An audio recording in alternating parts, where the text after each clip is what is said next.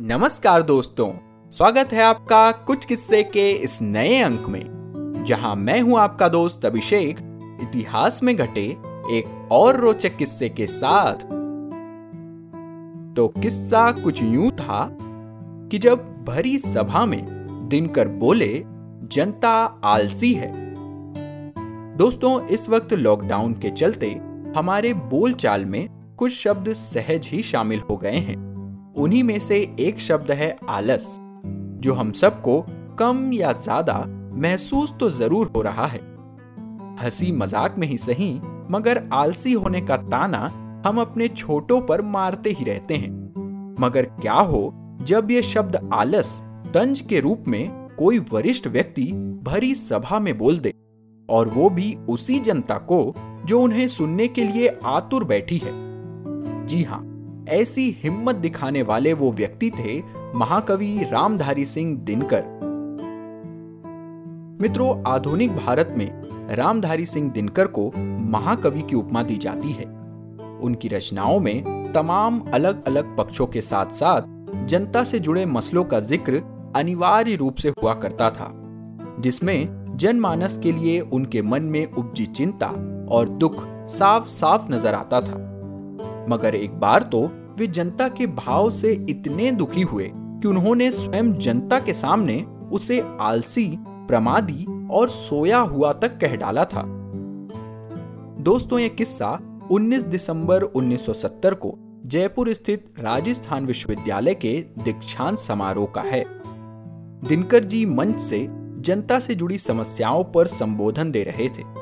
इसी बीच जब देश में फैली बेरोजगारी की बात आई तो वे सहसा जनता पर ही नाराज़ होकर कहने लगे, जनता में अधिकांश लोग बेरोजगार इसलिए हैं क्योंकि वे आलस्य और प्रमाद यानी मदहोशी में डूबे हुए हैं।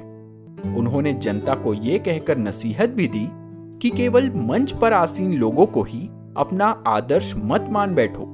अपने आदर्श समाज के बीच से मेहनत और पसीने का जीवन जीने वालों को बनाओ।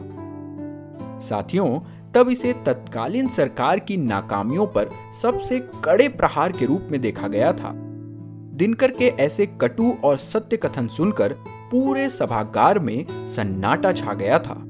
जनता से लेकर विद्यार्थी और मंच पर बैठे कुलपति से लेकर सभी प्राध्यापक तक स्तब्ध रह गए थे।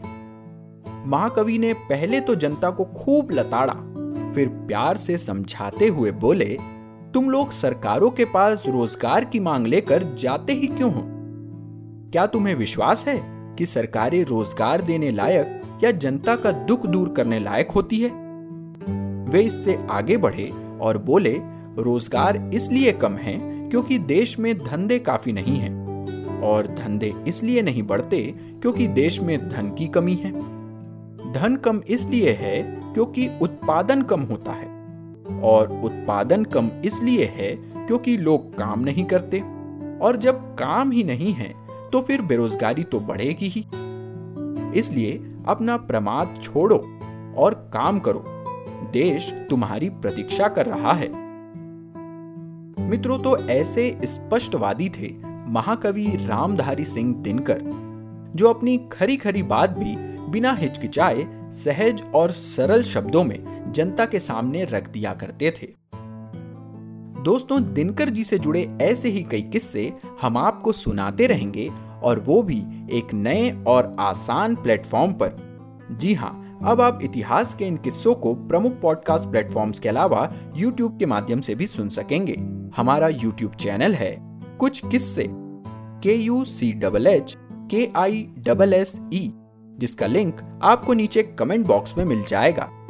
तो अगर आपको हमारे पिछले किस्से सुनने हो तो यहाँ वो सब आपको आसानी से मिल जाएँगे। और अगर वे आपको पसंद आए तो उन्हें अपने यारों दोस्तों के साथ ज़रूर शेयर करें। अपनी प्रतिक्रियाएँ और विचार हमें कमेंट्स के ज़रिए बताएँ, और अगर इसी तरह के और भी रोचक किस्से आप सुनना चाहते हैं तो हमारे चैनल कुछ किस्से को सब्सक्राइब या फॉलो करें और नोटिफिकेशन ज़रूर ऑन कर लें।